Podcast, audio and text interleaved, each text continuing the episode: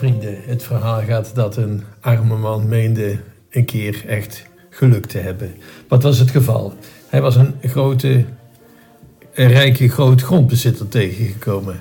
En die had hem beloofd, zoveel land kon hij krijgen als hij in één dag zou af kunnen stappen van zonsondergang tot zonsondergang.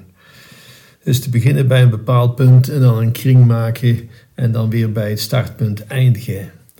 En alles wat binnen die kring zat, dat mocht hij hebben. Eén voorwaarde zat er wel aan: bij zonsondergang moest hij terug zijn.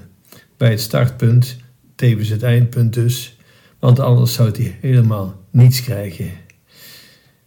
En man verheugt zich erop.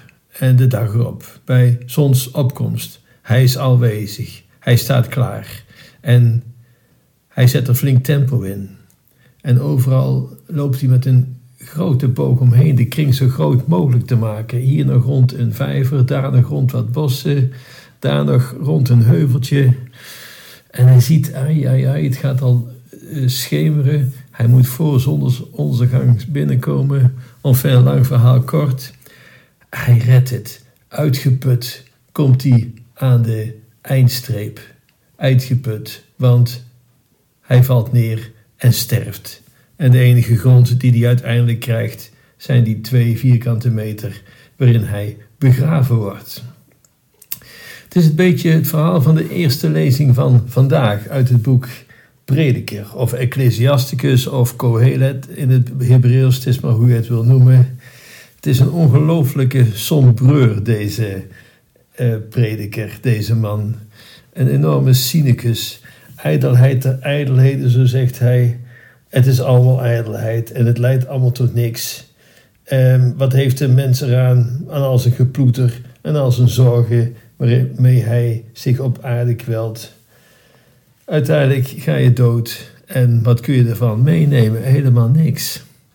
Waarom staat zijn verhaal opgetekend in de Bijbel? Ja, waarom? En wat hij zegt, eigenlijk weten we het wel, hè? Je kunt niks meenemen. Van hem is ook de bekende uitspraak: er is niets nieuws onder de zon. Alles draait maar rond in cirkeltjes, zoals de seizoenen elkaar opvolgen: lente, zomer, herfst, winter, lente enzovoorts. Er komt nooit een eind aan. Er is ooit een begin geweest, maar er komt geen einde aan.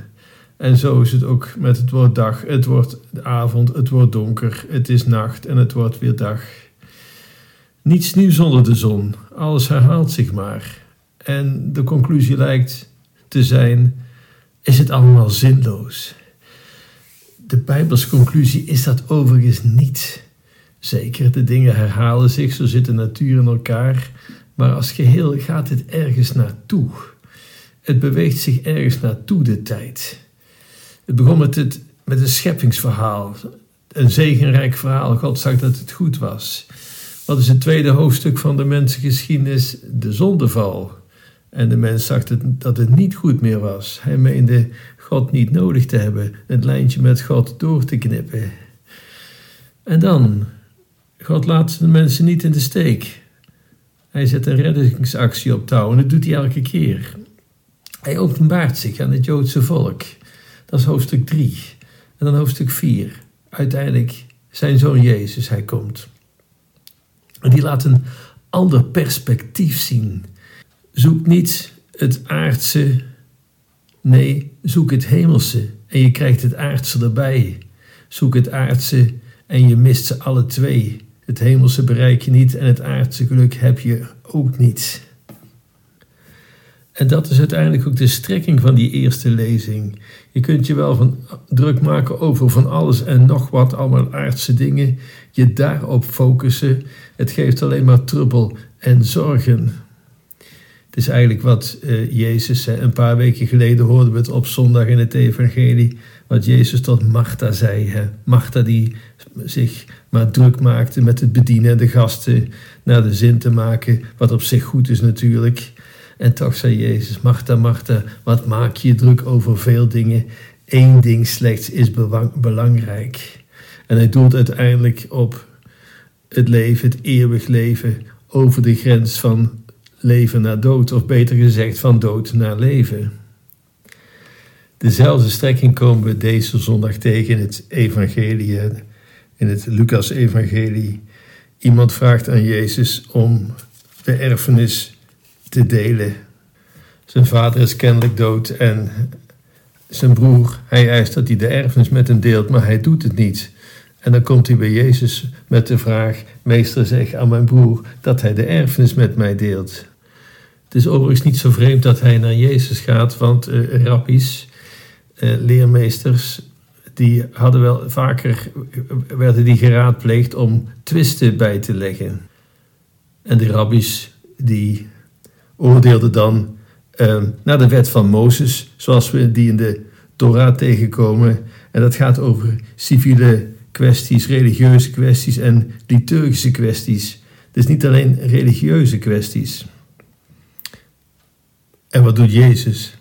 Hij antwoordt: Pas op en wacht u voor alle hebzucht. In die zin sluit het ook weer helemaal aan bij de eerste lezing. En hij zegt: Ja, geen enkel bezit, al is het nog zo overvloedig, kan je leven veiligstellen.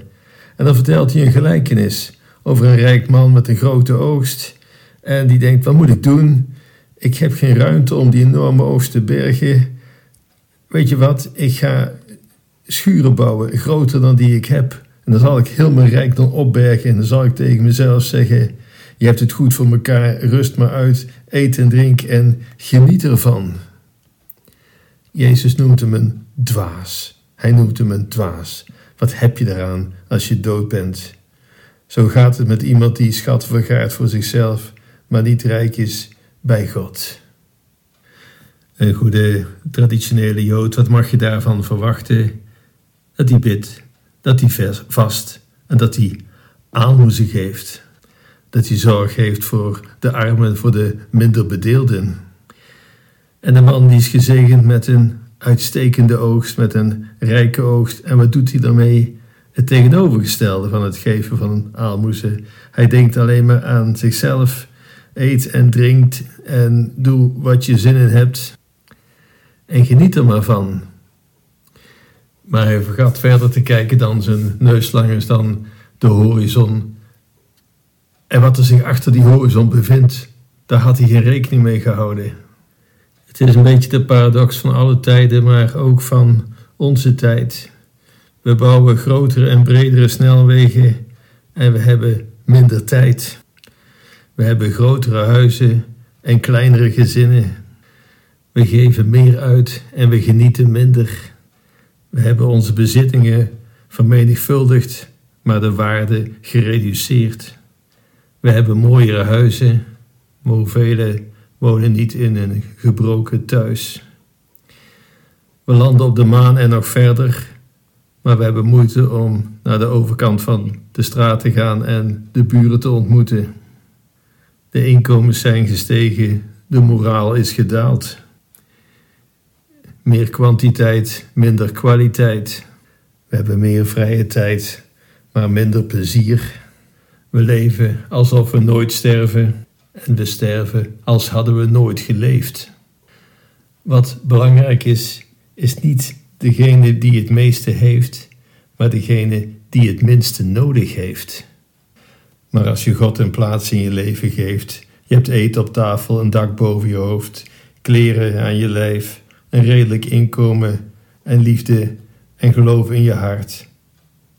Wees gelukkig, wees blij, want al de rest is flauwekul en leidt tot niks. En dat is ook het punt van prediker. Ijdelheid der ijdelheden, zegt prediker, alles is ijdel. Het is hetzelfde punt dat de heilige Augustinus maakt. Hè? God, gij hebt alles gemaakt en onze harten zijn rusteloos, zullen onrustig zijn, doordat ze rust vinden in u en nergens anders. Jezus zal het zo zeggen: zoekt en je zult vinden. Als je God niet zoekt, als je niet meer zoekt dan wat er in deze wereld te krijgen is, als je het geluk hier op aarde meent te vinden, hoe kan God dan meer aan je geven als je het niet eens zoekt? Als je het meent niet eens nodig te hebben wat Hij kan bieden, als je er niet eens om vraagt En als je niet eens accepteert wat Hij gratis aanbiedt, want dat is wat genade is. Om niet krijg je het als je erom vraagt met een eerlijk hart. En wat geeft God ons? Hij geeft ons Jezus, God zelf. En wat geeft Jezus ons? Hij schenkt ons vergeving als je erom vraagt. Hij wil niets anders dan ons het eeuwig leven schenken, het leven delen met God de Vader. Onze hoop is gevestigd op Jezus' verrijzenis en daarmee ook op onze verrijzenis. Dat is het ongelooflijke goede nieuws van Pasen, van, van het Evangelie. Maar we zullen het maar waarderen als we eerlijk genoeg zijn om allereerst het slechte nieuws te aanvaarden. En wat is dat slechte nieuws? Dat we zonder God, ja, dan is het leven inderdaad een en al ijdelheid. Het is niks. Waartoe doen we het? Waartoe werken we? Waar leidt het toe? En zo bezien is prediker helemaal niet die sombeur, die pessimist. Maar hij weet, zoek God. En wat dat betreft is prediker de waarheid, de hele waarheid. En vooral een uiting van hoop.